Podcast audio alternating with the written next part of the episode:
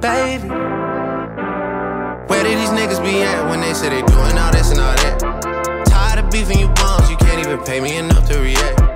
Been waking up in the crib, but sometimes I don't even know where I'm at. Please don't pay that nigga songs in this party, I can't even listen to that. Anytime that I run into somebody, it must be a victory lap. Hey. Um salve para você, fã dos esportes americanos! Sejam muito bem-vindos e muito bem-vindas a mais um Playmaker Cast. Eu sou Jefferson Castanheira e hoje a gente vai falar, claro, sobre os playoffs da NFL que vem rolando por aí, trazendo grandes emoções. Claro que a gente vai falar sobre o que rolou no Divisional Round, mas a gente também vai falar muito mais e focar muito mais nos confrontos das finais de conferência da AFC e da NFC. Mas antes da gente começar o nosso podcast, ficam aqueles recados para você acessar o nosso site www.playmakerbrasil.com.br para você ficar antenado no nosso site que é recheado diariamente com muitas notícias e todo tipo de análise de todos os esportes americanos, menos lacrosse. E também para você seguir a gente nas nossas redes sociais em arroba, arroba Playmaker Brasil, tanto no Instagram, quanto no Twitter, quanto no Facebook. Sem mais delongas, vamos apresentar a nossa mesa redonda virtual. Hoje conosco mais uma vez Rafael Lima. Fala, Rafa. Fala, Jeff. Fala, João. Fala, Rodrigo, cara. Muito legal é tá aqui de novo. Enfim, a gente está secando aí os playoffs, temos acertado mais que errado, isso é bem bom. Enfim, e, e, eu acredito que o programa vai ser bem legal também, a gente vai, vai falar muito do que aconteceu e principalmente do que vai acontecer. É só para só para dar uma um parênteses assim que saiu no nosso site essa semana, eu acho bem legal, cara. É um recado para as mulheres, cara. Saíram duas notícias muito legais sobre o universo feminino, cara. A Sarah Thomas, a juíza do, da NFL, ela vai ser a primeira juíza da história a apitar um super, apitar entre aspas, né, o Super Bowl, cara. Então é uma conquista enorme para as mulheres ter uma mulher apitando um jogo do, da magnitude do, do, Super Bowl. E a Simona de Silvestro, ela entrou numa equipe da, da Fórmula Indy e só formada por mulheres. Eu acho que tem, a, tem uma negociação com a Penske, acho que você vai até poder falar melhor que eu, Jeff, mas enfim, ela vai encabeçar isso vai ter mais alguma mulher junto com ela ainda que eu não sei qual é, que ainda não saiu qual é. Mas enfim, muito legal também ter uma equipe feminina na Fórmula Indy, assim, a Fórmula Indy é bem inovadora, ela é menos conservadora que a Fórmula 1 e acontecem coisas assim diferentes, assim, bem legal para o universo feminino isso, é sinal que os esportes americanos estão tentando de alguma forma é, igualar essa desigualdade enorme que existe entre o, o masculino e o feminino é, nos esportes. É isso aí, só esse recado. Informação muito legal. Aí você que é mulher, inclusive no nosso último podcast a gente teve a participação da torcedora do Packers, Isabela Nicolau, que não, infelizmente não está com a gente hoje, mas no lugar dela a gente tá com o Rodrigão Mota. Fala, Rodrigo, como é que você tá, meu querido? Fala, Jeff, fala pessoal da mesa. É prazer estar aqui novamente, né? É, e vamos chegando aí com um pouco de tristeza, um pouco de felicidade, tristeza porque a gente tá chegando no, no fim da temporada da NFL, né? Mas é bom porque também a gente vai para as finais de conferência, são sempre jogos muito bons, geralmente são os melhores que sobram, né? Então geralmente tem essa pitada de emoção. Super Bowl também está chegando aí. É, mas é aquela coisa, né? Como até o próprio Edmar escreveu, né? No, no ano passado, setembro sempre chega, né? E até nesse ano de pandemia chegou. Então acho que em 2021 ele também vai chegar sem problemas. Mas vamos, pra, vamos partir pro programa que tem muita coisa bacana pra gente falar aí. Se Deus quiser, vai chegar setembro com todo mundo com o bracinho vacinado. Mas, como o próprio Rodrigão já falou, a gente tá nesse Final Four da NFL aí, que são os grandes finalistas das conferências nacionais e americanas. Meu querido João Zarif, seja muito bem-vindo de volta ao Playmaker Cast. Fala Jeff, fala Rafa e fala Rodrigão.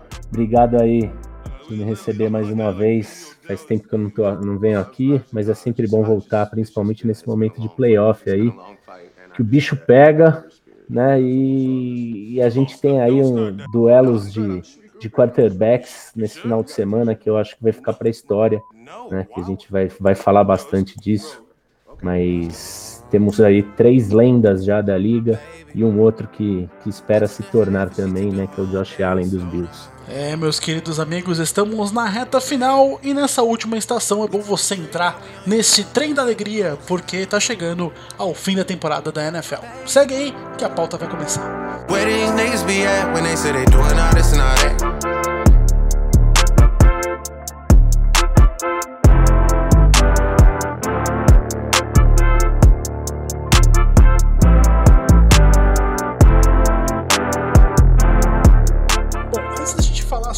finais de conferência, vamos falar primeiro sobre o passado, o que ocorreu né, nos jogos do Divisional Round. Claro, a menos que você não tenha é, visto os jogos ou não saiba os resultados, eu vou informá-los. O Green Bay Packers derrotou o Los Angeles Rams por 32 a 18, o Buffalo Bills bateu o Baltimore Ravens por 17 a 3, o Kansas City Chiefs passou com susto com 22 pontos contra 17 do Cleveland Browns e o Tampa Bay Buccaneers deu adeus para a temporada triste, melancólica de Drew Brees se aposentando. Deu adeus, tchauzinho, Drew Brees, tchauzinho para o New Orleans Saints, derrotando-os por 30 a 20. Já falando sobre esse assunto, já lá de cara, meu querido Rafael Lima, o que dizer sobre essa aposentadoria do Drew Brees? Que, claro, não está confirmada, mas eu acho que ficou claro para todo mundo quando ele saiu ali do, do Mercedes-Benz Dome. O que, que você tem de análise para pensar sobre esse fato? Ou você acha que ainda dá para extrair algum suco desse bagaço que é agora nesse momento? O Drew Brees? Ou realmente, infelizmente, é hora de passar o bastão pro James Winston ou pro, ou pro, pro Tyson Hill? Cara, eu acho que chegou a hora, né? Os gigantes também se aposentam, assim, embora ele não seja muito alto, mas é foi um gigante jogando. É, sofreu muito com linhas ofensivas ruins, sofreu às vezes com o ataque dele era bom, a defesa era ruim, eu não tinha alvo, enfim, ele. É, o Drew não teve uma carreira fácil em relação a, a times. Só que na reta final da carreira dele, ele teve times excelentes. Assim, o New Orleans Saints, eh, nos últimos anos, teve várias temporadas que ele era o favorito, era o melhor time. E por algum motivo, às vezes foi juiz, às vezes foi azar, às vezes foi falta de competência, enfim. E o New Orleans Saints não conseguiu conquistar o, o segundo anel pro, pro Drew Brees, assim, ele não aliás, ele não conseguiu conquistar pro time. Enfim, e eu acredito que agora não, não consiga mais, assim, o time tá, tá em queda, o Michael Thomas, que foi um gigante na temporada passada, sofreu muito com lesões, foi mal nessa. Enfim, o, o, o time tá, ficou muito focado no jogo terrestre, não tinha uma grande segunda opção de alvo. Então, é, realmente, eu acho que chegou ao fim. Eu acho que ele prolongar por mais uma temporada vai ser só um sofrimento a mais. Enfim, ele não tem o a, preparo físico e. Não sei se nem se é sorte, mas a habilidade do Tom Brady de conseguir entrar em times que o protejam tão bem e que e, e, ainda mais assim que tem uma quantidade de alvos do jeito que o Tampa Bay deu pro, pro Tom Brady, então é, eu acredito que o Drew Brees deve se aposentar mesmo. É, cara, assim, é, falar do Drew Brees um pouquinho só para o Drew Brees desenvolveu uma, uma série de, de talentos aí nos últimos anos no, no New Orleans Saints, né? E aí chegou agora com com Alvin Kamara, com Michael Thomas, com Tyson Hill, né? É, que cresceram com ele, né? Jogaram sempre com ele. E, e o Michael Thomas é um, um, cara que fez muita falta esse ano. Então eu acho que se o Drew Brees é, voltasse para mais um ano, eu acho que é, ainda dava para brigar mais do que esse ano, porque eu achei o, o Saints muito é, sem, sem, sem para onde correr, né? Sem ter para onde correr nesse último jogo aí, é, sem opções mesmo. A defesa dos Bucks chegou uma hora ali que, que os Saints não conseguiam fazer mais nada, né? É, e eu acho que isso daí foi, foi peça-chave, né? A falta do Michael Thomas é, como um, um, grande alvo do Drew Brees, né? Que ele sempre desenvolveu uma química com algum jogador específico, né? É, já teve o Colston lá também, já teve o Cooks. Então eu acho que dessa vez faltou o Michael Thomas para o Brees tentar chegar nessa final de conferência. E se ele voltar, eu acho que isso, isso daí pode ser um bom adendo aí para ele ir longe de novo e quem sabe, né? É, conseguir um título, mas realmente ficou, ficou difícil de, de, de vislumbrar o Breeze voltando ao campo aí por tudo que a gente viu aí no, no final do, do jogo, né? E, e até no pós-jogo, né? A, os sinais corporais dele ali é, demonstrando um pouco de melancolia e, e, parece mesmo que a gente não vai ver mais o Breeze vestindo a camisa de um time na NFL no ano que vem. Então, o Drew Brees é, é, é triste, né? Tem uma certa melancolia pelo jeito com que acabou, né? É muito triste ver um cara desse, né, passar pelo que ele passou nessa temporada com as lesões e todos os problemas. O Michael Thomas, que é o seu principal alvo, quebrou recordes no ano passado. Enfim, uma temporada única, né? Pela importância que ele teve. Também ficou de fora e ele teve, inclusive eu li nessa semana que ele tinha uma lesão, né? Que precisa de cirurgia, né? Ele vai fazer essa cirurgia agora nessas próximas semanas, mas ele não queria fazer justamente para tentar jogar e colaborar, né, com o Drew Brees ali, que ele sabia, né, na verdade quase todo mundo da franquia, eu acho, da organização sabia que o Drew Brees ia, ia parar, né. E eu acho sensato também pelo lado dele parar, pela questão da saúde, né, já é a segunda temporada que ele perde tempo significativo por lesões, né, que não foram fáceis, ano foram costelas fraturadas, ano passado foi a lesão no dedão, né, e, poxa, o cara chegar na pós-temporada também, as coisas não dão certo, por mais que o time seja muito bom, é verdade. Mas eu acho que também desgasta emocionalmente, né? Eu acho que além do, do cansaço físico, cansaço emocional, de, de, tentar chegar lá e morrer na praia, né? Várias vezes já seguidas, é, é, é difícil. Eu acho que quando, quando o tempo mais passa, mais, mais complicado vai ficando. Então, eu acho que é uma decisão correta. Se eu fosse ele, faria o mesmo. E por mais que ele tenha só um anel, né, a carreira dele sem dúvida vai ficar estampada. É um cara que vai para a Hall da Fama sem dúvida nenhuma. É, tem inúmeros é, recordes na, na, franquia dele, alguns até da NFL. E, mas é triste ver do jeito que acabou. Mas infelizmente, né, a hora chega para todos. E ele também não, não vai escapar. Então, paciência. É importante a gente testemunhar esses grandes ícones até o momento que eles partem para aposentadoria. E falando em grandes ícones e grandes jogadores que surgem no horizonte, mas também saem pelo mesmo horizonte dos quais eles chegam, a gente tem que falar da grande, do grande fenômeno Patrick Mahomes, que também vem preocupando um pouco sobre a concussão que ele sofreu, né? Ele vai ter que passar por um grande protocolo de concussão aí. Eu acho que talvez ele não jogue, a gente não sabe, existe uma grande incerteza sobre o futuro de Patrick Mahomes relacionado a ele participar ou não da grande final da AFC, mas, entretanto, todavia, porém, o Kansas City Chiefs bateu o Cleveland Browns, que fez uma campanha espetacular. Meu querido João Zarif, você que lá na, na Budweiser Home, né, no ano passado, lá no Super Bowl 54, estava emocionado quando viu o Kansas City Chiefs sendo campeão do Super Bowl. Você acredita que sem Mahomes dá para bater o Buffalo Bills? Mas apesar de tudo isso, a vitória que fez com que os Chiefs fossem para a final de conferência ela é significativa? Tem um peso ou é só um âmbito de preocupação mesmo?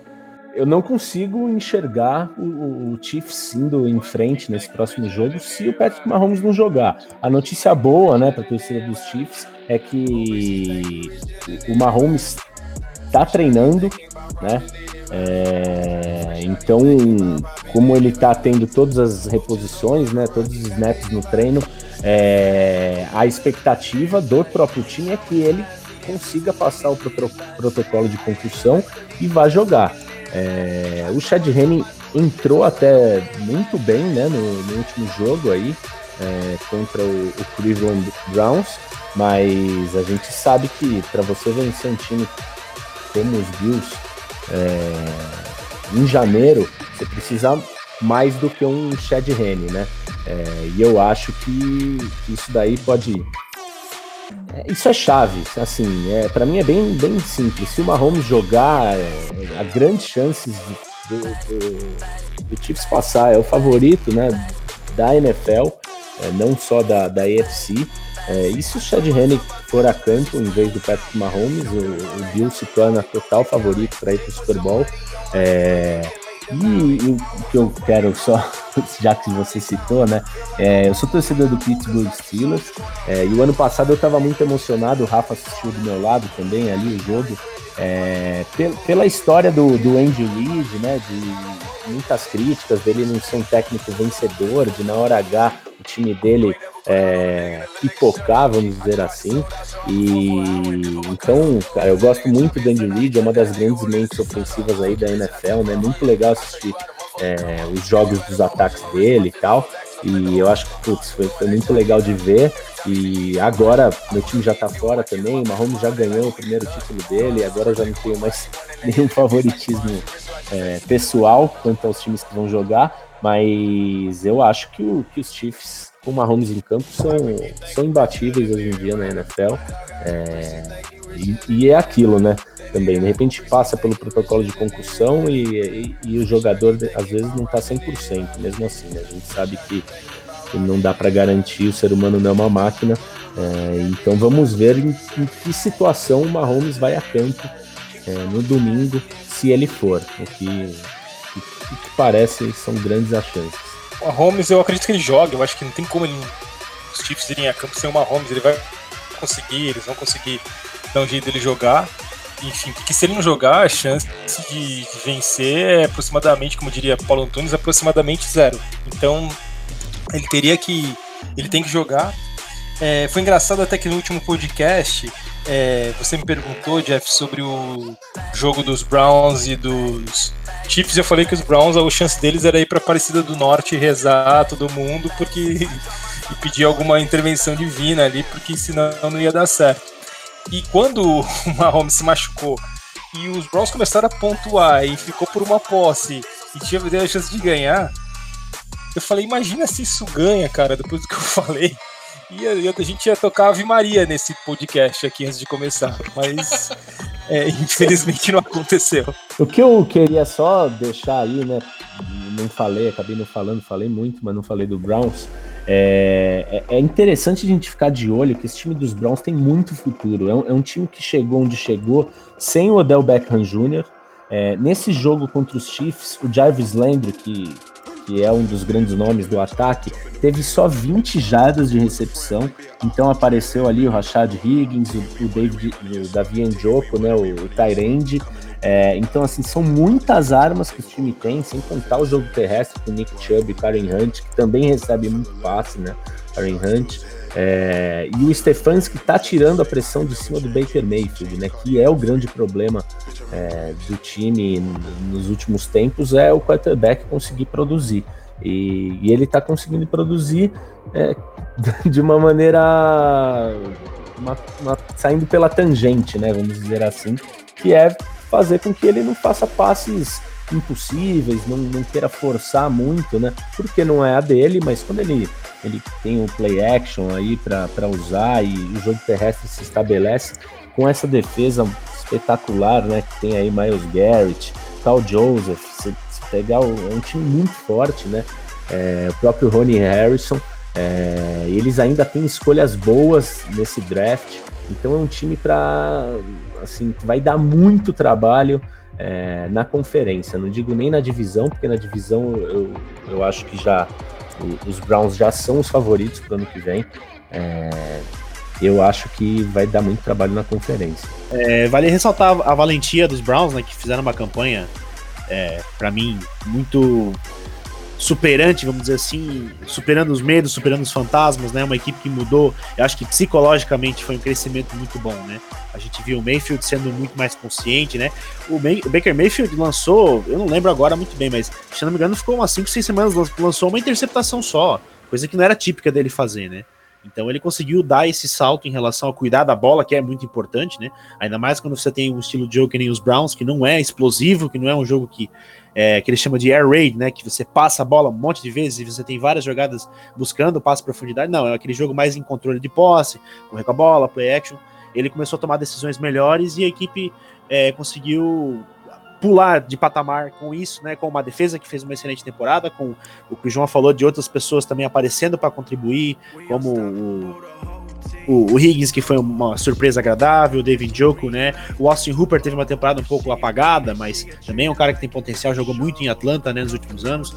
E tem, tem tudo para se reforçar no próximo ano e se tornar uma potência na UFC, sim. Concordo com o João. Eu acho que os Browns são uma franquia que daqui aos próximos dois, três anos aí podem competir por coisas grandes aí. Em relação aos Chiefs, eu acho que também foi um jogo meio apertado, como a gente já tá certamente, de uma certa forma, acostumado, né?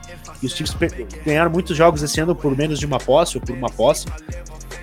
E o segredo pro jogo, a chave pro jogo é justamente o Mahomes, como é que ele vai estar, tá, né? Pelo tackle que ele sofreu, até achei engraçado, porque foi meio que uma sufocada, não foi uma pancada capacete com capacete, geralmente é aquela que você vê na hora que o cara vai apagou, né? É, foi meio estranho, né? Mas e também não só essa questão do, da concussão, mas também o tornozelo dele, né? Não sei se vocês repararam no jogo, mas em alguns momentos ele fez algumas corridas e ele saiu meio mancando e tal. Sim, então, sim. não só essa parte da concussão, como também o estado que ele vai jogar, se ele for jogar, né? É, isso é importante também para os Chiefs é, nesse embate contra o Buffalo Bills. E falando sobre o Buffalo Bills, já que você citou mesmo, Rodrigão, é, o Buffalo Bills passou com tranquilidade, jogo moroso, talvez o jogo mais chato né, desse Divisional Round, que foi a vitória do Buffalo Bills por 17 a 3 em cima do Baltimore Ravens. Meu querido Rodrigo Mota, o que dá para extrair de bom do Baltimore Ravens para o ano que vem e o que dá para fazer com o Lamar Jackson? Baseado nessa partida, quase nada, né? Porque foi um jogo ruim de Baltimore. Essa é a grande verdade. Três pontos, a defesa também não fez uma boa atuação. É, mas olhando para frente, o Lamar Jackson ainda é um cara relativamente novo, né? Apenas a terceira temporada dele na NFL. É um cara que ainda. É, lógico que ele vem de queda, mas a gente viu vários caras também que tiveram anos bons, tiveram anos ruins. Eu acho que pode acontecer, né? É muito normal a gente ver o sophomore slump que eles chamam na NFL, né? Que é geralmente um calouro vai lá e joga muito bem, e no segundo ano ele dá aquela esfriada e todo mundo meio, oh, esse cara não, não vai dar em nada. E de repente ele começa a voltar a jogar de novo. Pode ser uma coisa que aconteceu com o Lamar Jackson, né? Por mais que ele esteja no seu terceiro ano, né? Não no seu segundo. Mas, enfim, é, é pra, é, a gente tem que ver ano que vem como é que o John Harbaugh vai trabalhar esse, esse ataque que ano passado foi extremamente letal. Esse ano não teve a mesma efetividade, talvez porque as defesas conseguiram se preparar melhor para Lamar Jackson, ou se talvez ele também teve um nível de atuação mais, mais baixo, que pode acontecer, faz parte do jogo. Né? Mas eu acho que não é o momento de o torcedor de Baltimore se decepcionar. Teve alguns bons jogos na temporada, é verdade, mas outro peso também que começa, né? Começa a criar essa, essa mística toda em relação aos playoffs, né? Que mais uma vez o Lamar Jackson fez uma partida ruim. O saldo dele agora é um jogo bom, né? Mais ou menos, né? Que foi da, do Wild Card na semana passada e três jogos ruins, né? primeiro contra os Chargers foi uma piada, foi, eu lembro que assisti esse jogo do começo ao fim, o Lamar Jackson tem uma atuação horrível. E mais uma vez agora, mais uma atuação bem fraca. Né? ano passado contra os Titans até não foi tão ruim, mas também perdeu. Então, isso também é uma coisa que talvez Baltimore vai ter que superar, talvez Lamar Jackson vai ter que superar. Talvez fazer uma grande atuação, sei lá, para tentar espantar esse fantasma e, e, crescer diante disso. E o Buffalo Bills, nada de diferente, né? Acho que nada que a gente não esperava. A equipe foi muito bem, passou o trator, aproveitou da, da fraca atuação dos Ravens e enfim, é uma equipe que se encaixou muito bem nessa reta final de temporada e vem com tudo aí buscando surpreender o Kansas City Chiefs, que para mim é o favorito, mas se os Bills ganharem a AFC não me surpreende nem um pouco. Cara, assim, vou, vou entrar primeiro né, no, no futuro dos Ravens. Os Ravens precisam de um, de um wide receiver ao lado do Marquise Brown. É, para mim é, é, tão simples quanto isso. Ah, o Lamar Jackson é, não passa a bola, o, o time não joga para lançar e tal, mas você precisa preocupar a defesa dos dois lados do campo. É, não tem como você ter ali o Marcus Brown, o Mark Andrews no, no meio, que recebe muita bola, principalmente na, na red zone, na end zone ali, né? É o principal alvo para touchdowns do, do, Lamar Jackson, o Tyrande. É, e aí você tem Willis Snead, Miles Boykin e Dez Bryant. É, não tem como você chegar no, no, final de conferência ou tentar ganhar o Super Bowl se você não lançar a bola. A gente não tá mais em 1950 aqui, década de 30. É, o Lamar Jackson, ah, ele corre para 100 mil jardas na temporada regular, é, né, tem um hype todo em cima, mas a gente sabe que hoje em dia esse, não, não ganha título. É, você pega os últimos campeonatos aí, todos os times tinham talento no ataque, mesmo que as defesas tenham aparecido muito bem, como foi o Seahawks contra os Broncos, né? É, naquela surra que o, que o Peyton Manning, com o melhor ataque da, da, da NFL, é, tomou, é, do outro lado você tinha o Russell Wilson é, lançando bola e, e, a defesa do Seahawks foi o grande fator ali, mas mesmo o ataque deu mas muito assim foram 43 pontos, né? Foi 43, sim, da... sim. então você precisa de um ataque. Claro. Então, assim, não, não existe. Eu acho que eles vão draftar outro é, wide receiver, é, porque eles não precisam de linha ofensiva. É assim, é um time completo. É, a defesa é muito forte, tem jogo terrestre, você tem ali no, no, no alvo é, de meio de campo, que é o Mark Andrews. Você tem o Marcus Brown, que é, que é um ótimo é, wide receiver para rotas é, profundas, né? Ele é muito rápido e você precisa de mais uma ameaça, senão você não consegue pôr medo no, na defesa e a defesa vai, quando você vai ver, estão 10, 9 jogadores na linha de scrimmage para segurar o seu, o seu jogo terrestre. Foi isso que aconteceu, né? É, os Bills pressionaram ali a linha de scrimmage, Lamar Jackson não conseguiu fazer nada, né? É, ele correu para 34 jardas no, no, jogo, e assim, não tem como você ganhar se você não, não ataca. É simples. Você pode ganhar mas... jogos na temporada regular, mas não vai ganhar em janeiro. Mas, João, é, também tem uma situação que pode estar ocorrendo, não sei se está ocorrendo, mas pode estar ocorrendo que assim, é, será que os wide receivers do, dos, dos, Ravens são tão ruins quanto parecem? Ou será que a ausência de um quarterback que saiba lançar a bola é, torna eles piores do que eles são? Entendeu? É, eu acho é difícil um pouco os dois. É, então, porque assim, você pega, por exemplo, eu vou usar um exemplo do Indianapolis Colts, assim. Ele, enquanto o Indianapolis Colts estava tendo o aquele que era reserva dos Patriots como quarterback, só corria, não sabe é o nome dele? O Brissett. Brissett. Enfim, o, o ataque do, dos Colts era totalmente terrestre praticamente. E como ele não tinha um, um running back muito forte, os Colts não andavam. Esse ano, com o aposentado Philip Rivers, o ataque até que fez, foi razoável. Assim, a defesa é o, é o grande estrela, mas assim, é, evoluiu o Indianapolis Colts em relação ao ataque do, do, ano passado absurdamente, assim, mesmo não sendo nada brilhante. Então eu não sei se o Lamar Jackson deixa isso, esse ataque pior, entendeu? É, é, complicado. Eu acho que precisa. Eu acho que se eu fosse um dirigente dos Ravens, com certeza eu continuaria tentando e, e traria o melhor wide receiver que eu pudesse trazer nesse draft, ou de repente na free agents. Mas se por acaso trouxer e o negócio não andar, aí você começa a colocar um ponto de interrogação no teu quarterback, que foi MVP, e eu não sei o que você faz, porque não dá para você voltar atrás nessa rota, enfim. O Baltimore Ravens, que sempre tem uma defesa muito forte, sempre teve um técnico, assim, o Harbaugh é um grande técnico, enfim. É um time que pode estar fadado a ir para os playoffs e perder o tempo inteiro, enquanto estiver com essa era Lamar Jackson, que vai durar muito, porque o cara é novo e porque o cara vai ter um contrato grande, entendeu? É, é complicado, eu não queria torcer pros Ravens, não, cara. assim, eu vou é, rápido, assim, é, falar um pouco do, das duas opções principais de ataque sem ser o Marquise Brown e o, e o Mark Andrews, né, de, de, receber passe. O Willis Need, ele veio do New, New Orleans, né, Saints. E nas três temporadas que ele jogou lá, é, na última temporada, ele recebeu 92 jardas totais em 16 alvos. Então, assim, meu já, Deus, é, é, já é um, um, cara que veio do, de um time que tinha o Drew Brees, né, há três anos atrás, que era melhor ainda, né, tava mais jovem e tal, é, e não rendia. E o Miles Boykin tá na segunda temporada dele com, com os Rams, né, é, é, um, é um jogador jovem, entrou na, com os Rams, não, com os Ravens, é, entrou é, o ano passado, né, no, pelo draft direto no, nos Ravens, foi draftado e ele tem somadas as duas temporadas menos de 500 jardas recebidas, sendo que ele iniciou 24 jogos. É, então, assim. Mas o Lamar corre com a bola o tempo inteiro, né? Também. Assim, é, o, mas, o Snead não tem, saída. O, o Brown não tem que falar. já é melhor, né? É. Mas assim, é porque é o que sobra também, né? O cara também pode correr a vida inteira também. Mas eu, eu, eu enxergo o jogo. Se eu tivesse que explicar o jogo para alguém que é leigo do Baltimore Ravens, era, cara, o Lamar vai correr o tempo inteiro. Quando ele chegar ali na, nos, nos, últimos, ali na red zone, ele vai tentar dar um passe pro Andrews. É isso que ele vai tentar fazer no jogo. E se ele estiver perdendo, ele vai tentar um lançamento pro Marcus Brown.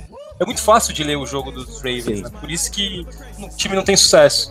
Então, o, o, ano passado, apesar do, do, Lamar ter corrido mais e tal, né? Os Ravens tiveram mais sucesso, os lançamentos em profundidade eram mais recorrentes até. O ataque era mais explosivo, vamos dizer assim.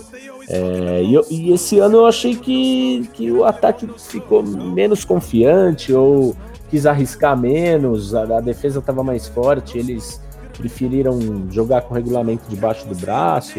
Enfim, é, é, assim, isso é jogo de temporada regular. Você não vai. É isso que você está falando. Pode ser que os Ravens, enquanto tiver lá o Lamar Jackson, e vai ficar nesse joguinho aí de de ah, perde, perde nos playoffs, aí fala, ah, o Lamar Jackson se machucou, e cada ano vai dando uma desculpa, que eu, como torcedor dos Steelers, vejo acontecer em Pittsburgh todos os anos, né? Sempre tem uma desculpinha para esconder os erros, né? E já avançando para o último Divisional Game Round que a gente teve, Divisional Round Game, na verdade, inverti a ordem, foi a vitória do Green Bay Packers em cima do Los Angeles Rams. Inclusive, é um fato bem interessante: o Green Bay Packers só perdeu uma vez na sua história, todas as vezes que jogou um jogo de playoff em um sábado. Venceu oito e perdeu apenas uma.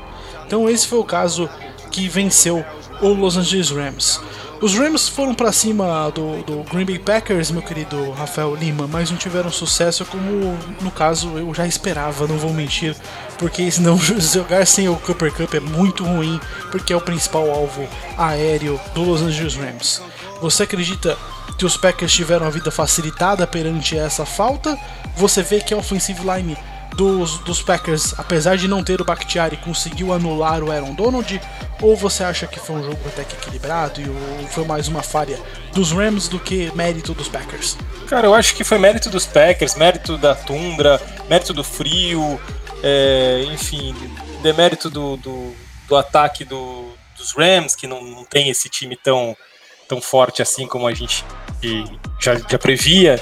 Enfim, mas o, os Rams tiveram um jogo decente, pelo menos, assim. Perderam porque é muito difícil vencer. Se, e assim, mesmo se tivesse o Cooper Cup, não ia adiantar nada. Se fosse o Julio Jones, o wide receiver, enfim, não, não ia adiantar, na minha opinião. Assim, o Green Packers é um time que, somando ataque e defesa, ele é um time muito mais equilibrado. E, e eu, assim, é o meu favorito a conquistar o Super Bowl. Porque eu acho que ele vai chegar nos playoffs de uma maneira mais tranquila do que quem vier do outro lado. Enfim, e, e eu acho que o, que o Aaron Rodgers está iluminadíssimo. Enfim, é muito difícil parar o Aaron Rodgers. E ele não precisa se desgastar tanto, porque ele tem um jogo terrestre muito forte também. Enfim, o Green Bay parece que ganha o jogo a hora que quer. Então é. Quando o time entra num estágio desse, é, por mais que você batalhe, como os Rams batalharam, não tem como. É, fica difícil, né, quando você tem esse time aí jogando em casa ainda, na fase que se encontra, né? O Rafa falou muito bem que é um time que, que vive um momento espetacular, né? Tanto no ataque, a defesa, para mim, apesar de não ser uma defesa tão brilhante, assim, não, não ter grandes jogadores, assim, que você olha assim, nossa, esse cara aqui é uma besta enjaulada, né? Não uma besta no sentido ruim, mas uma besta no sentido bom, né? É, mas é uma defesa que coletivamente joga muito bem, fez um excelente plano de jogo contra a Tennessee, contendo o Derrick Henry, fez um excelente plano de jogo contendo o Cam Makers, que era o grande destaque e a grande esperança de Los Angeles nessa semana. E, enfim, né, os Rams tiveram o azar de ter o, o Jared Goff vindo de uma lesão no dedão, que com certeza comprometeu a sua saúde, apesar de talvez não ser tão grave quanto outras, quanto outras lesões, mas ainda assim era notável que ele estava sentindo, e até o próprio Sean McVay acho que tentou ser um pouco mais conservador com ele, evitar que ele passasse tanta bola. É, e o Aaron Donald também jogou machucado, né? Ele tava com uma lesão na, na cartilagem da costela, se não estou enganado. Então ele meio que foi pro sacrifício, né? Então, quando você tem esses melhores jogadores baleados, né? Contra um adversário que vive uma grande fase, eu acho que tudo seguiu conforme planejado. Já vou direto nisso daí que o, que o Rodrigo falou, eu acho que é exatamente isso. O Goff estava machucado, ele já não é nenhuma maravilha. O Aaron Donald estava machucado, o Cooper Cup não jogou, machucado.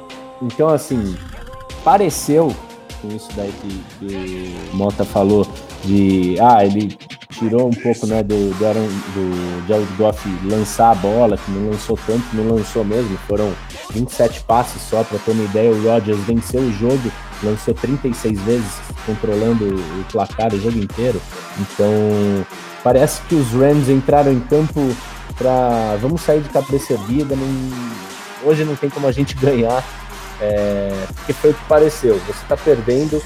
Ah, meu quarterback está machucado. Cara, lança a bola 700 vezes. ou então você vai perder. Porque foi o que aconteceu. Parecia que ah, a gente está perdendo, tá tudo bem aqui, não, a defesa não está jogando bem, era um dono que tá meio baleado, e é isso que tem para hoje. Saíram de cabeça erguida, né? Foi um jogo que não foi um placar tão elástico, 32 a 18, duas posses, mas em nenhum momento os Packers tiveram ameaça ali no jogo, né? Foi, foi fácil. É, e é isso que o Rafa falou. Os Packers, em alguns jogos, parecem que ganham quando querem, né? E esse jogo eles estavam esperando alguma faísca do, do time dos Rams, que se precisasse é, do ataque novamente, os Packers ganhariam a hora que quiseram, e foi assim que aconteceu, né?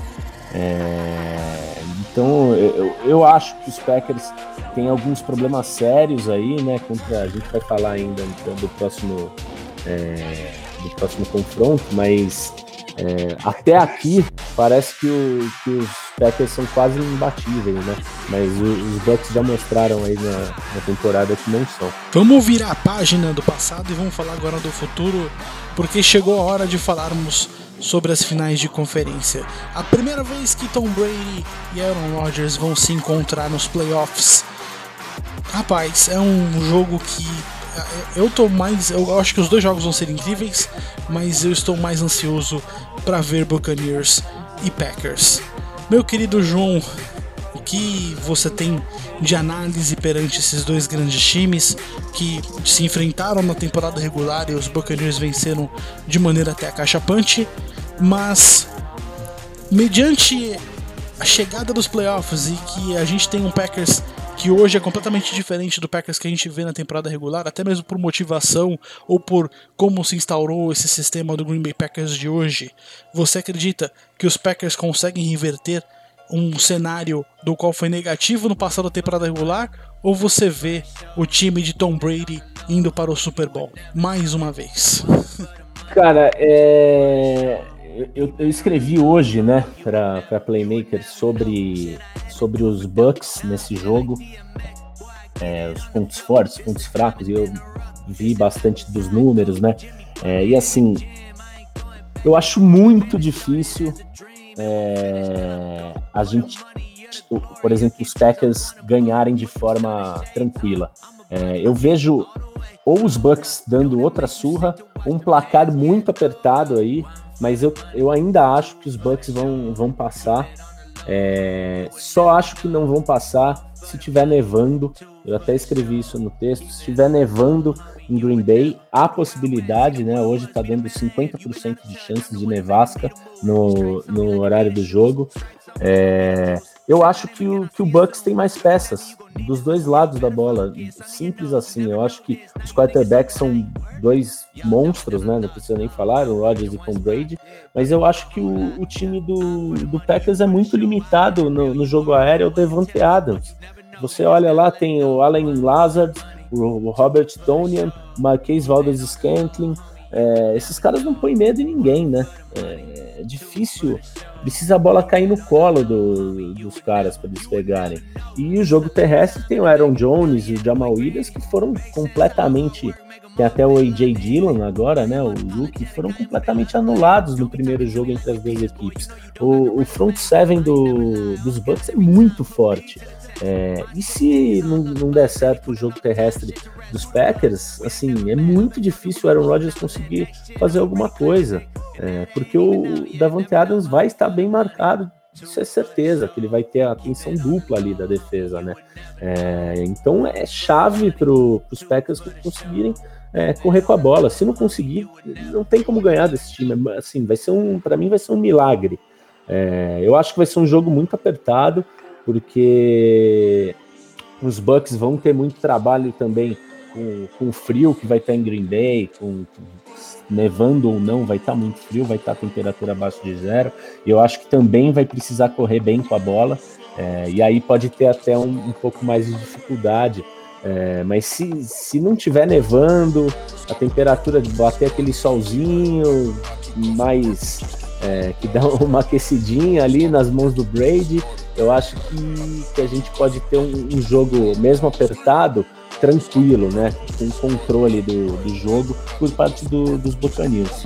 É, eu já vou dizer o oposto. Eu acho que para mim os Packers são mais favoritos do que o confronto da AFC, no, no ponto de vista. Sabe por quê? Porque eu acho que a, a secundária do Tampa Bay não me passa confiança. Uma secundária que teve muitas dificuldades no ano. Apesar de ter feito uma grande atuação na semana passada contra os, o Drew Brees, a gente tem que reconhecer.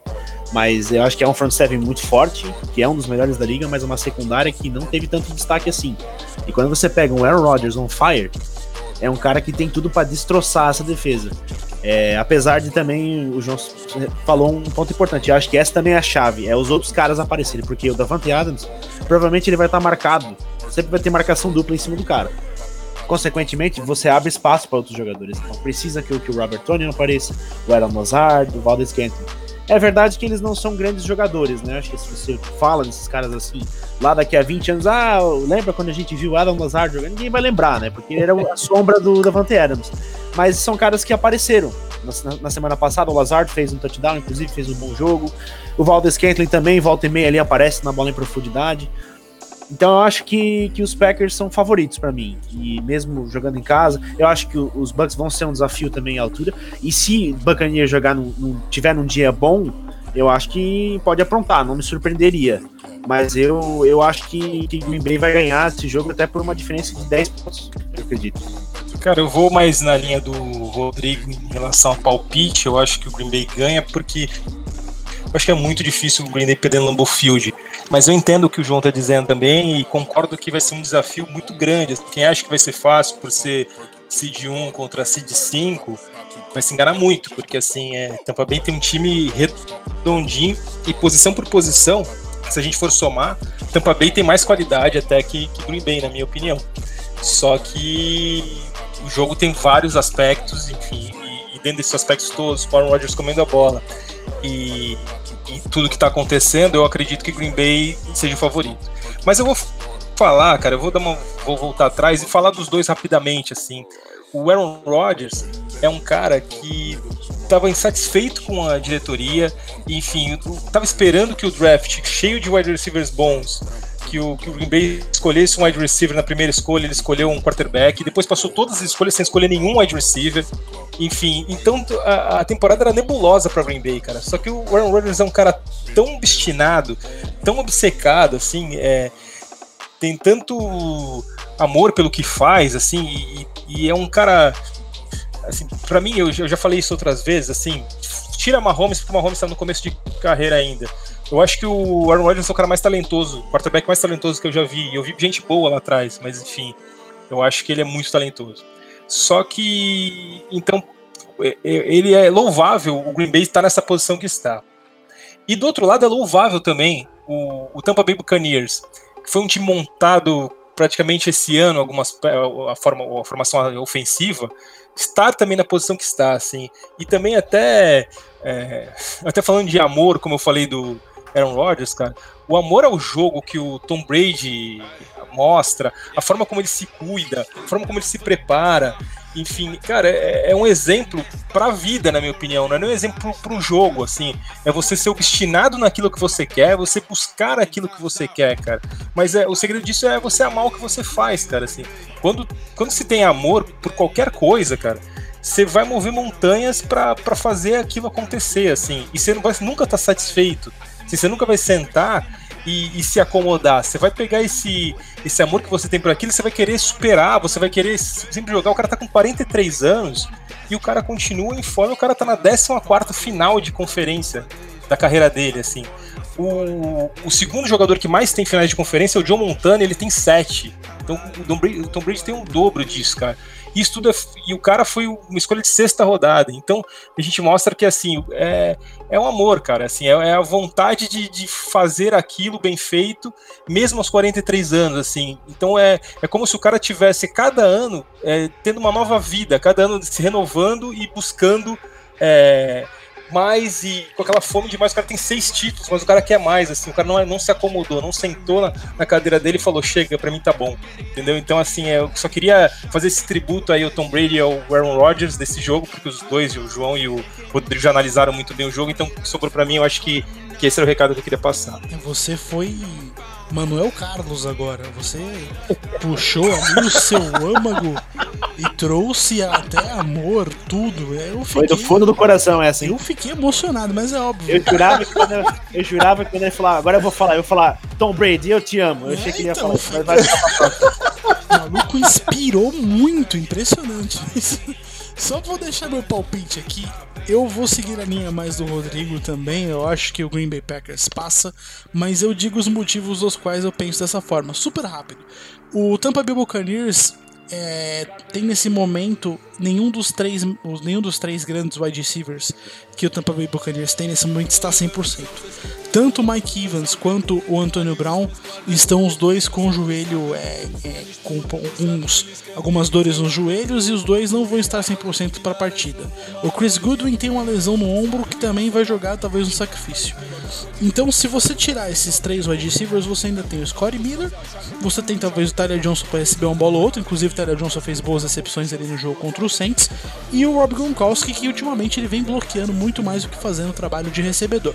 Fora esse ponto, Vamos dizer que o jogo aéreo do, do, do, Tampa Bay Buccaneers não funcione, vai ter que ir para o jogo corrido. Leonard Fournette é um grande wide receiver, mas eu não acredito que ele vai ser suficiente para passar pela, pela defensive line.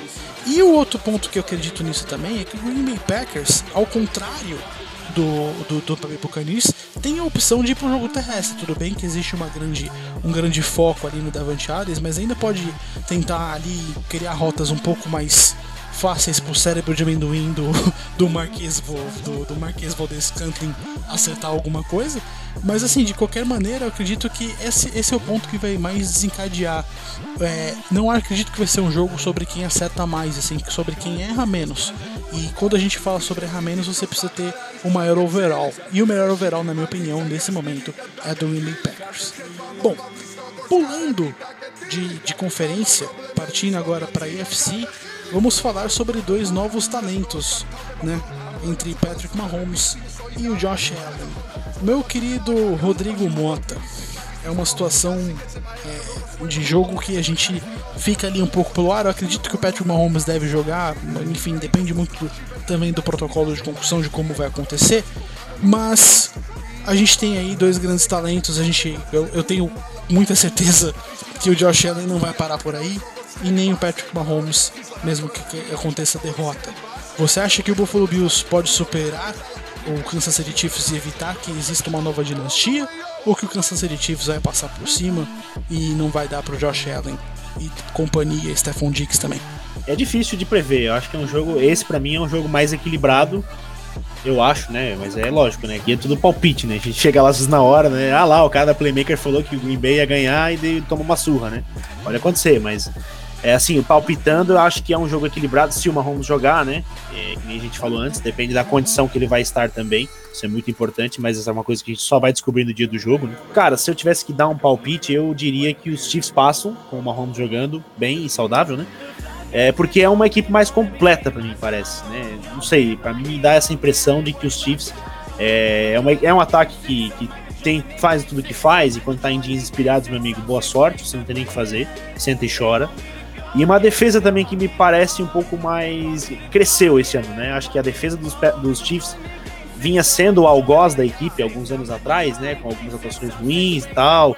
Conferência contra os Patriots, que, que a defesa teve a faca e o queijo na mão e o rapaz lá fez um offside que anulou uma interceptação que acabaria o jogo. Né? Então, e, e, parece que passou disso. É uma defesa que apareceu, que conseguiu gerar turnovers em momentos decisivos, conseguiu aquelas paradas de terceira e quarta descida quando precisava. Então, por esse motivo, eu acho que os, os Chiefs vencem. Mas é um jogo que tem tudo para ser de igual para igual e se o Mahomes estiver comprometido, os Bills também são uma, uma, ameaça muito perigosa. O Josh Allen no ataque tem todas as ferramentas, o seu ataque está vivendo uma grande fase e a defesa também dos Bills tem nomes para poder é, fazer uma grande atuação. Mas eu, eu meu palpite é Kansas City Chiefs. É, cara, eu, assim, esse, esse jogo é difícil você apostar contra o Mahomes, né? É, vai ser a terceira final de conferência seguida é, que ele vai jogar. Ele perdeu uma para os Patriots, que acabaram campeões é, na prorrogação. Em casa, ele não teve chance de jogar, porque os Patriots saíram com a bola e venceram o jogo naquele, né, naquela temporada. É, o ano passado ganhou o Super Bowl e chegou agora de novo na final de conferência. É, eu acho os Bills têm a melhor defesa, é, mas a gente sabe que o Mahomes faz com, com defesas espetaculares, como a do São Francisco 49ers do Super Bowl, né? Que estava anulando ele. E nos 10 minutos que eles cochilaram, eles perderam o jogo. É, você tem aí Travis Kelsey, você tem Tyreek Hill, você tem Sammy Watkins, é, assim, você tem McCall Hardman. É um time com muitas peças ofensivas, com um gênio é, recebendo os snaps, com um gênio chamando as jogadas é, na, na sideline, né? Então você tem Andy Reid ali. É, e você é, tem. Detalhe também, desculpa só interromper, mas detalhe que o Andy Reid fez um grande trabalho na semana passada. Né? Esse Sim. final de semana ele foi muito bem com o. Como que é o reserva do Mahomes lá? Chad Henne. Chad Henne. Ele fez umas chamadas muito inteligentes e ganhou o jogo. Exatamente. É, então, assim, é, eu acho que o, o, o Bills não está na altura do, dos Chiefs, não, não digo só de, de, jogadores, né? Muito fácil falar que ninguém é melhor que o Mahomes, mas é, ou que o Tarek Hill, Travis Kelce e tal. Mas eu acho que não está à altura como, como um todo, né? Como a equipe de técnicos é bem mais jovem, nunca tiveram nessa posição. É, então acho que o jogo vai pesar os Bills. É, e eu acho que os times são muito equilibrados, porque a defesa dos Bills eu vejo bem superior ao dos Chiefs. Mas eu acho que a, as comissões técnicas entram no bolo aí. Eu acho que, no geral, os Chiefs são são um time muito mais cascudo nesse momento do que os Bills que estão aí é, naquela aquele momento Cinderela, né? E podem virar abóbora agora na, na beira do Super Bowl. Cara, eu vou, eu vou um pouco na contramão, mas assim, na verdade eu, eu concordo com o que vocês estão dizendo. Só que eu acho que o Buffalo Bills, cara, é, é um time que assim, ele tá vencendo no, do jeito que ele pode vencer, mas ele tá vencendo e vai passando. Tudo bem que assim, o Kansas City Chiefs é o time mais completo da, da NFL, o melhor time do, entre os quatro que, que, estão classificados. Só que eu acredito que o Buffalo Bills, até pelo como está o Josh Allen jogando, conexão dele com o Diggs, enfim, vai ser um desafio à altura. E por que, que eu acho que ele pode aprontar? Porque o Kansas City Chiefs é, ele, tá, ele jogou a temporada inteira pro gasto, na minha opinião. Assim. Ele venceu adversários fracos, ele venceu ah, em placares apertados, enfim. É, e mesmo nos playoffs também, no jogo contra os Browns, eles decidiram no começo, depois o Mahomes sofreu a concussão, e aí foi um Deus nos acuda, enfim. Então não. É, o Chiefs é o melhor time, mas ele não, não tá se impondo é, nas partidas como ele se impôs no, na, nos playoffs passados ou, ou até boa parte da temporada passada. E, e, a gente não sabe como é que vai voltar o Mahomes também, né? Não sei se o Mahomes vai voltar 100%, não sei se o Mahomes vai voltar bem a boca, enfim. Então é, depende muito também de que Mahomes voltar, né? Por exemplo, enfrentando o San Francisco 49ers na, no último Super Bowl, o Kansas City sofreu também naquele jogo, não foi um jogo tranquilo.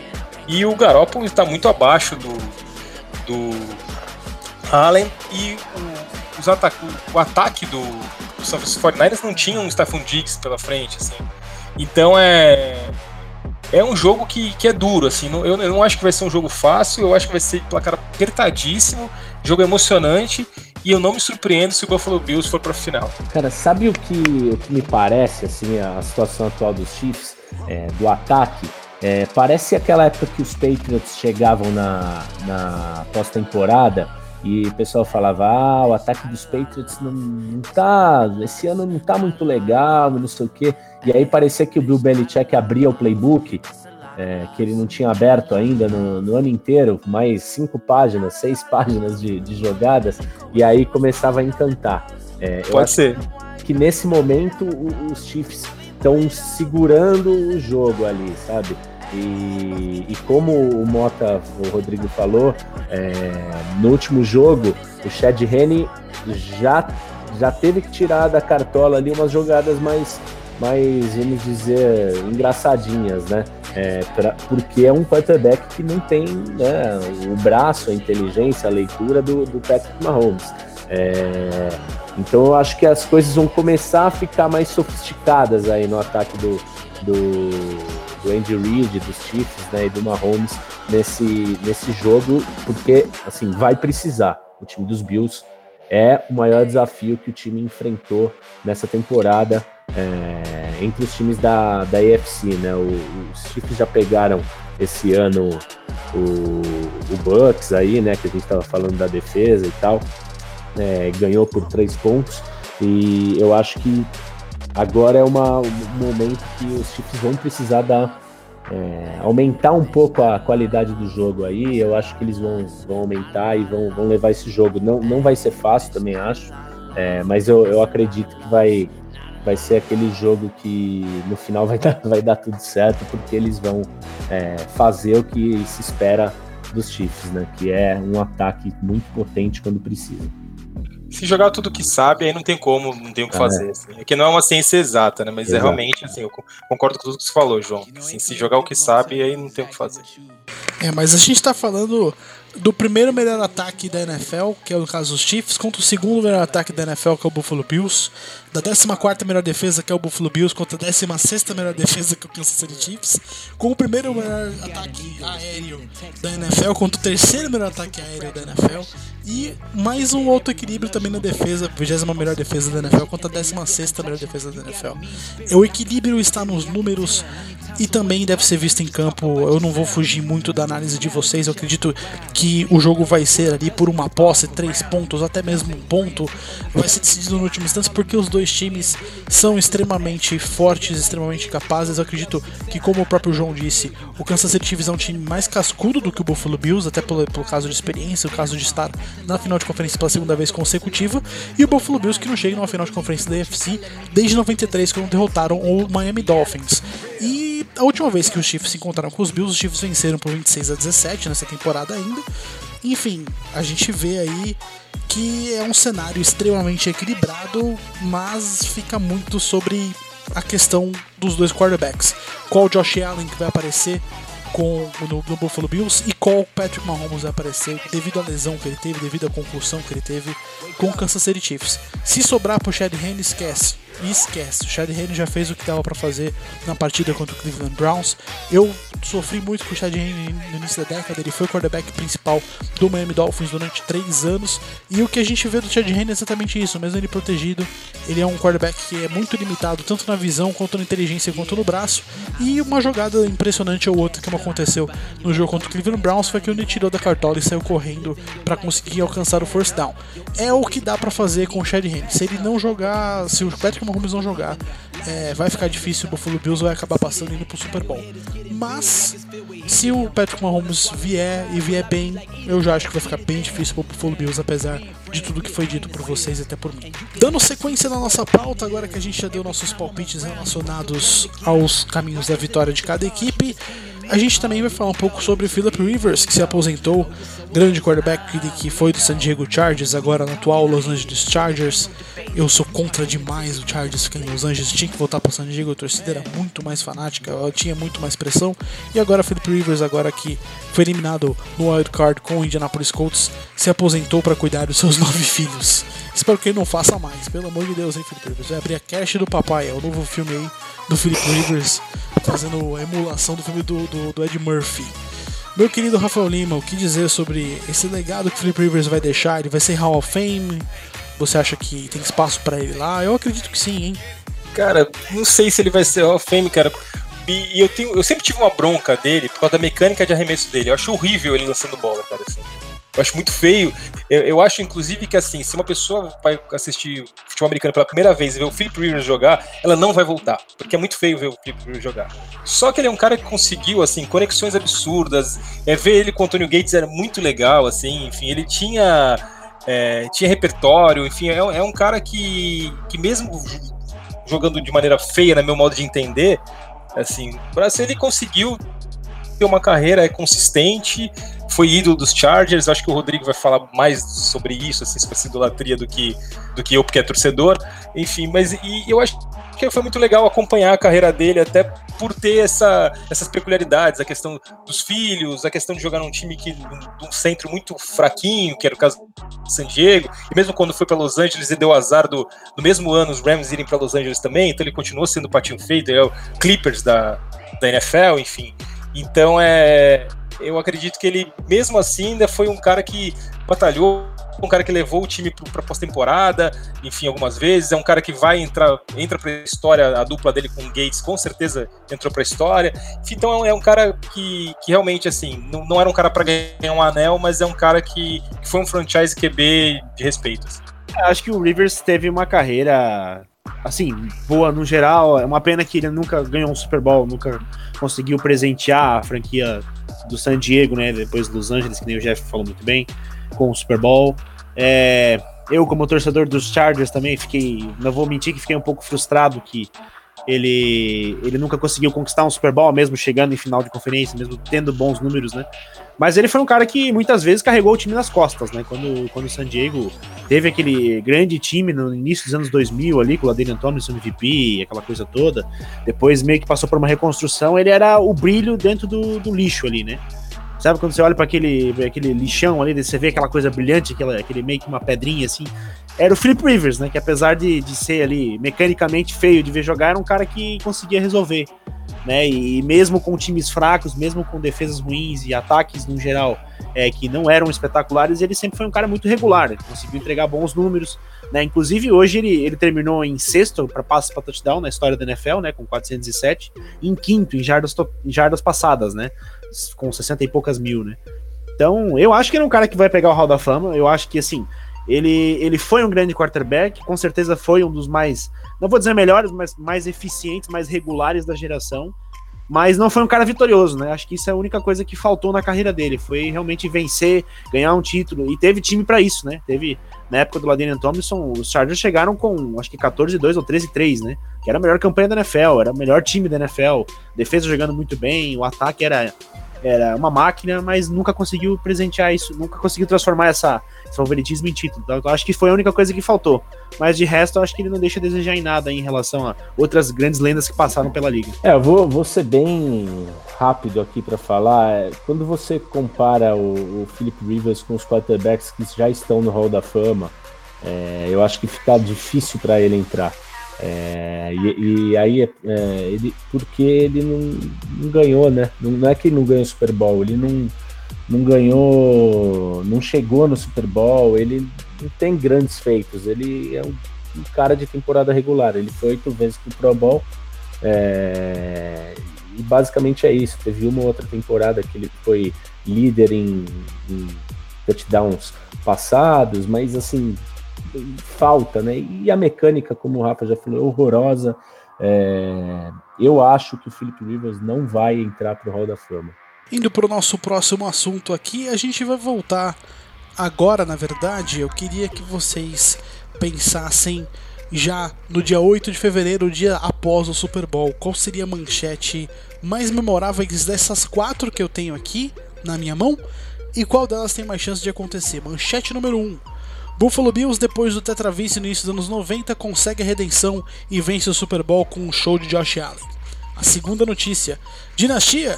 Kansas City Chiefs conquista o bicampeonato e Patrick Mahomes prova que é extraterrestre.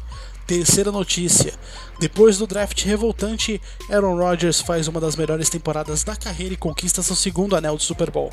Ou a quarta notícia: The Greatest of All Time, GOAT. Tom Brady conquista o sétimo anel e agora possui mais títulos do que qualquer franquia na NFL. Qual dessas quatro, meu querido Rafael Lima, pelo amor de Deus, não seja clubista, não seja apaixonado por Tom Brady. Pelo contrário, pode liberar o que você quiser. Aqui pode tudo. Qual dessas quatro? liberar o que você quiser, não, peraí. Além de Gil. Mas. que você. que você tiver vontade, o, o país é livre. Saindo da quinta série, é, e indo para análise, é, eu acho assim, com certeza, para minha opinião, assim, o manchete seria um, uma loucura o Tom Brady ganhar o sétimo título. Você imagina que as franquias que tem mais títulos tem seis e um cara tem sete. Tipo, seria surreal, seria para mim a mais memorável. Mas enfim, é, a mais que eu acho que pode acontecer, é, por incrível que pareça, no Kansas City, cara. Por mais que eu acho que o. É, pode ser uma situação é, dúbia, né? Mas assim, é, eu acho, por, por palpite, que o Green Bay vai ganhar o Super Bowl. Mas o mais provável é que o Kansas City Chiefs ganhe o Super Bowl. Por isso que, assim, é, eu tô indo contra o meu palpite, entendeu? Não sei se eu consigo explicar direito, mas eu acho que o Kansas City é, tem mais chance de levar o Super Bowl. E você, Rodrigo? Ah, pra mim a mais memorável seria a do Buffalo, né? Tetravice lá nos anos 90, finalmente, uma torcida muito apaixonada, né, que nunca conseguiu se encontrar com o Super Bowl, né, nunca teve um Super Bowl para chamar de seu, né, acho que Josh Allen traria uma alegria enorme para a cidade, para a região ali de Buffalo. Seria a mais memorável no meu ponto de vista, mas a mais provável também é da dinastia. Acho que é, se for para seguir o fluxo aí da, da tendência, né, acho que os Chiefs aí são, são os, os mais favoritos a ganhar o Super Bowl e, enfim, essa seria, a dinastia seria a mais provável, né, dessas manchetes. É, eu, eu vou ficar mais memorável com do Aaron Rodgers, que eu acho que, putz, colocaria ele no nível aí de, de Peyton Manning, com do, dois títulos, Eli Manning também. É, ele merece isso, né? É um, cara espetacular, para mim, top 5, certeza, de, de melhores quarterbacks da história, é, talvez top 3, e seria bem legal ver ele campeão mais uma vez. É, e a, a que tem mais chance de acontecer, para mim, é, é dinastia dos, do Kansas. É, para mim, a gente já está vivendo uma dinastia, porque na NFL não é só, só o Super Bowl que conta, é uma liga ultra competitiva. É, e eu acho que você ter um time ali três vezes seguidas na final de conferência já, já, já são sinais claros aí de, de dinastia. Indo para o nosso último bloco aqui, você que já é ouvinte há muito tempo do Playmaker Cast, você deve se recordar de uma sessão que a gente tinha, que era o sentimento em uma palavra, onde a gente levanta um tópico e a gente tem que só falar uma palavra, ou duas palavras, ou três palavras, enfim, tem que ser uma frase no máximo, tá certo? Eu vou começar falando sobre Lamar Jackson e eu quero que você, João, fale para mim qual que é o seu sentimento em uma palavra ou uma frase. Running back, né? É, para mim é isso. Lamar Jackson, running back. Para você, Rodrigão. Para mim é decepção. Esperava mais. Para você, Rafa. Corre! É isso a palavra. Pra mim, Lamar Jackson é o contrário do que os crossfiteiros fazem. Ele malha mais as pernas do que as mãos. Tá na hora de trocar, do que os braços. Tá na hora de trocar esse treino aí, Lamar. Nossa. Agora, Kevin Stefanski, pra você, João. Pra mim é bombeiro, né? É, tirou a batata quente das mãos do, do Baker Mayfield. Pra você, Rodrigão. Pra mim, esperança. Pegou um time quebrado e transformou né, num, num time competitivo. Pra você, o Rafa. Cara, vocês são gênios. As duas palavras que vocês usaram foram espetaculares, cara. Mas é, pra mim, cara, foi Rudine, cara. Porque assim, era um time horrível e de repente virou um time bom. Rudine, excelente. Nossa, acho que essa só quem é muito velho vai pegar, né? Quem, quem nasceu de 2000 pra cá. Entreguei a idade. Entregou a idade com o Houdini. Quem, quem, quem que é o, o, mágico atual que a gente tem? É o Pyong Ah, tinha, tinha um Nossa. que era bem famoso. Não que era o nome dele, cara. É, tinha, tinha o Mr. M. Tinha o Mr. M. M. Não, tinha um cara que era. Porque o Houdini era de desaparecimento, né? É. David é, Copperfield. David Copperfield. Isso. Isso. Excelente. Eu vou seguir a linha do Rodrigo, vou falar esperança também, que Stefanski colocou brilho nos olhos dos torcedores de Cleveland. Aaron Donald, meu querido João Zarif, o que dizer ah, sobre pra mim é um urso panda, né? É aquele, ele, ele é tem dente, tem garras e tal, mas não faz mal a ninguém, né? No último jogo é, mostrou aí que às vezes não adianta ter força se você não, não tá no dia, né? Caraca, você você destruiu o Aaron Donald. Né? Se ele ouvir esse também que Eu também eu vou... Ele vai pra sessão de psiquiatria imediatamente. vai tratar o terapeuta. Você, Rodrigão. É, pra mim é tristeza, porque é um jogador tão bom, tão dominante, né? E acabar do jeito que acabou. É lógico que tava machucado, né? Mas é, é triste, né? É triste ver essa situação. Pra você, o Rafa. Quase. Excelente. Excelente. Eu não, nossa, quebrou até minhas pernas aqui. Não falei, vou nem falar a minha, mas se eu pudesse falar uma coisa para um dono, já vem para Miami. É... Excelente. O João Zarif, o que dizer sobre Drew Brees? Ai, cara, saudade. Vai ser, vai ser duro não, não ver o camisa 9 nos jogos do New Orleans Saints. Para você, Rodrigão. Gênio mal compreendido. Eu acho Boa. que ele foi um jogador muito bom, uma pena que não ganhou mais para ser mais valorizado. E para você, Rafa? A minha palavra, na verdade, vai ser pro futuro, não é, de, não, não é o que ele já fez, assim, é seguro viagem. Eu não entendi. Seguro viagem? É porque eu acho que aposentado tem mais é que viajar, cara. Ah. Aposentado não tem que ficar enchendo o saco do, das pessoas ali. É, ou fazer filho, né? Que nem o Felipe Rivers agora. numa idade, talvez não faça. O Felipe Rivers agora vai fazer mais um 5. Ele tá querendo alcançar o Cromart, que tem 14, né? Tem 9. Pode ser. É, vai mas ter que, que... Fazer, não, vasectomia nele, né? Total, assim, mas eu acho que aposentado parado em casa não dá certo. Tem, tem aposentado, ainda mais com dinheiro, vixe. Cara. Ah, vai embora. Some. Vai embora. Cara, eu vou, vou resumir é, eu vou confessar para vocês, inclusive eu disse isso no meu Twitter, eu, eu fiquei emocionado pra cacete quando, quando acabou o jogo. O Drew Brees foi um dos caras que me fez ser apaixonado por futebol americano. É, lembro muito da temporada de 2009, 2010, quando eles foram campeões do Super Bowl 44. Então eu coloco aqui apenas a palavra lenda, porque Drew Brees é um quarterback lendário e eu tenho um, um sentimento muito de, de gratidão por ter conseguido testemunhar essa, essa grande estrela de Nova Orleans. Acho que a gente serra bonito, inclusive. Assim. Pô, ficou Pô, fofo. tô todo arrepiado aqui, mano. É sério. De- Desde que falou, falei saudade, eu tô arrepiado. Vocês continuaram falando, eu tô arrepiado até agora. Mano. Porra, mano, dói, dói, dói. O Drew Brees é muito foda. Eu tô, tô, tô mãozão, de verdade. Tá bom, cara. Foda. Tava torcendo. Imagina quando, Tom, Vai deixar saudade. imagina quando Tom Brady aposentar. Nossa, velho, você vai morrer. Não, daí, tô fudido. aí, aí não, mano. Aí, só, aí é só mais um. Eu tô falando pra mim. Brincadeira, Rafa, brincadeira. Falando pra mim. Eu sempre achei o Tampa Bay che- chechelento, um time muito chechelento, e agora eu tô torcendo pra eles nessa reta final aí. Working on a weekend like usual. Bom, antes da gente ir pro nosso boletim semanal sobre a NBA, eu também quero pedir calma pra você ouvinte que é apaixonado pela, pela liga. A gente vai voltar a falar mais, fazer podcasts maiores sobre a NBA, é porque mês de janeiro a gente acaba focando mais as nossas atenções para a NFL, que tá pegando fogo e está chegando no final da sua temporada. Mas tem, é, referente à semana passada que a gente teve o nosso boletim, o cenário não mudou muita coisa. O Boston Celtics continua liderando a Conferência Leste, o Los Angeles Lakers continua liderando no Oeste, mas uma coisa que a gente tem que levantar aqui é a sequência de vitórias que vem o Utah Jazz com seis vitórias seguidas e assumiu a segunda colocação da Conferência Oeste, né, Rafa? É, com certeza, Jeff. Assim, o Utah Jazz é uma realidade, mas a gente já sabia que eles iam disputar as primeiras posições assim, do Oeste, embora a gente não ache que eles vão disputar o título, mas é, é um time que joga junto há muito tempo. O, o Snyder é um técnico espetacular, um dos melhores da nova geração. Eu vejo ele no Oeste, assim como eu vejo o Brad Stevens no Leste. Enfim, então é. Realmente é um, é um time pra gente ficar de olho. Uma coisa importante que eu, que eu queria falar é que eu acho que a Conferência Oeste ela já tá se moldando mais ao que ela vai ser. Assim, tudo bem que assim tem um Denver Nuggets de fora que com certeza deve entrar, enfim, mas é ela tá funcionando mais ou menos como, como deve ser. O Houston Rockets é uma bagunça, então não deve se classificar.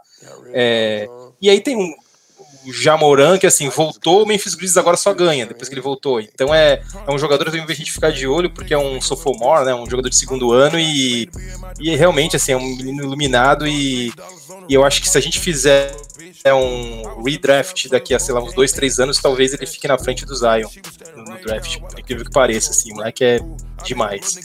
E, e, a gente, e falando do leste, eu acho que o leste ainda tá muito bagunçado ainda, tem muito time, assim, os Knicks começaram a ganhar, ganhando dois jogos difíceis, enfim, ganhando do Boston Celtics, atropelando, é uma equipe que a gente não dava nada, eu não sei nem se vai para os playoffs, mas assim, é uma equipe que tá saltando os olhos agora no começo.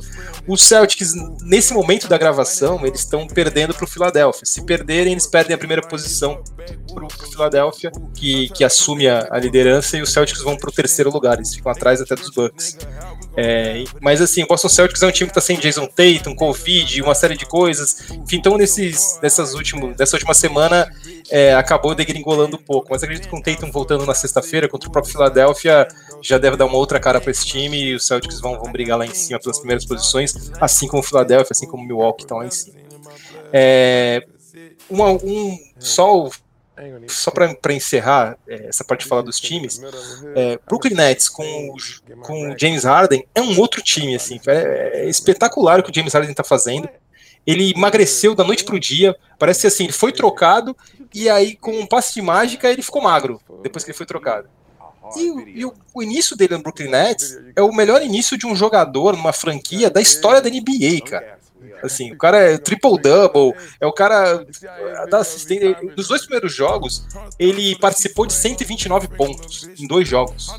Assim, é, é espetacular o que o James Harden fez. O Kevin Durant foi o melhor jogador da semana da NBA, eleito. Então só aí a gente já vê. E o Kyrie Irving não joga. Eu acho que se o Kyrie Irving não jogar, o Brooklyn Nets tem mais chance de chegar longe do que com ele, porque eu não sei onde ele vai se encaixar nessa mecânica aí. Eu acho que é o grande segredo da NBA, o grande todo mundo quer saber hoje é como o Kyrie Irving vai jogar junto com os outros dois que estão voando. E, e, eu acho que o James Harden foi andando de Houston até, até Nova Jersey. porque emagreceu do noite por dia e também tem o fato de que ele realmente voltou jogando muito, jogando muito mais do que a gente tava vendo. E era só água no Houston, cara. Era só água. Como Só... pode, de repente, tá no dedo, o cara acerta tudo, assim. Eu, eu, eu, não quero dizer que foi sacanagem, mas já dizendo, entendeu? Porque assim não é possível que não tenha sido isso. Pode ter sido mudança de ares, né? A gente sabe que o James Harden é um cara muito, muito difícil de lidar pelas coisas que a gente sabe. É, a gente vê nos bastidores brigando com todo mundo, com o jogador, com o presidente, com o árbitro, com a torcida, com todo mundo. Então, é, é assim, eu acredito que a chegada dele contribui muito pro Brooklyn Nets, até porque desde a chegada do, do, do James Harden, os Nets venceram as quatro partidas consecutivas. E assim, o meu medo é até quando? Porque eu, eu acho que o, o Brooklyn Nets é uma bomba atômica, é uma bomba pronta para explodir, porque existe muito ego ali envolvido, ao menos que o Brooklyn Nets, é, talvez, eu ouvia inclusive algumas algumas probabilidades, a menos que o Brooklyn Nets é, negocie o, o Kyrie Irving para algum time em troca de alguns ativos para melhorar o banco e melhorar a, a, parte de rotação, porque o Brooklyn Nets realmente agora, ainda mais com a, com a descoberta do, de um tumor ali, de uma, de uma massa esquisita, né, que foi encontrada no, no rim do Caris LeVert, fora a lesão do Spencer de Wind, enfim. mas eles foram malandros, né, o LeVert foi pro, eles mandaram o LeVert pro Indiana e Indiana que ele descobriu isso. Sim, é, puta, é verdade, é verdade. Eles. É, eles foram... Será que foi malandro? Acho que... Acho que Ou então é, não sabia. Acho que não sabia, acho que foi na hora que foi fazer o, o exame admissional, na hora que foi fazer o exame admissional lá, acabou contando essa parte. Então acho que, não sei, é, não sei se eu, se eu fosse talvez GM do Brooklyn Nets nesse momento, talvez eu negociaria o Kyrie Irving em troca de alguns ativos para melhorar, até porque mandar o Jarrett Allen embora, é claro que foi bom para trazer o, o, James Harden, mas é, é, assim, depender só do DeAndre Jordan vai, vai ser muito difícil. Sim, eu acho que o, que o Brooklyn, cara, é, tem, tem uma bomba na mão mesmo, e, e nessa temporada eu duvido que alguém queira o Irving agora né, assim, com ele parado, com ele dando esse passa-moleque, indo pra festa de criança e largando tudo, enfim. É, ele, ele, tá, ele foi, na verdade, depois até por uma causa nobre, ele foi ajudar a família do, do Floyd, né? Sim. Rapaz que morreu, enfim, por causa da polícia, lá pisou na cabeça dele. Enfim, ele foi até uma causa nobre. Ele é um cara que às vezes tem esses brilhantismos assim, mas é, é um cara que tá mais focado talvez na vida pessoal do que no basquete. E isso, para um time que quer ser campeão pela primeira vez, é muito complicado. E, e também um time que aceitaria um cap desse, teria um cap desse tamanho para pegar o Irving em troca de ativos, enfim, é, é muito difícil, cara. É muito difícil ser GM dos Nets, cara. Muito difícil. Sim. E os caras entregaram o futuro deles também, assim. Então, ou ganha agora, o ano que vem, ou não ganha nunca mais. Sim. E, eles já fizeram essa cagada com, com o Boston Celtics, quando eles pegaram o Paul Pierce e o Kevin Garnett, deram 200 escolhas pro Celtics. agora foi a mesma coisa, cara. Não, é, não, não, sei o que se passa por lá. Acho que é a ânsia de ser campeão de, a todo custo e mostrar, ó, a gente é campeão e o Knicks não é campeão desde que amarrava cachorro com linguiça. Sei lá. Tem muita coisa, tem muita água para rolar nessa temporada da NBA e é claro que você, ouvinte, vai ficar sempre sabendo tudo nas nossas redes sociais e no nosso site.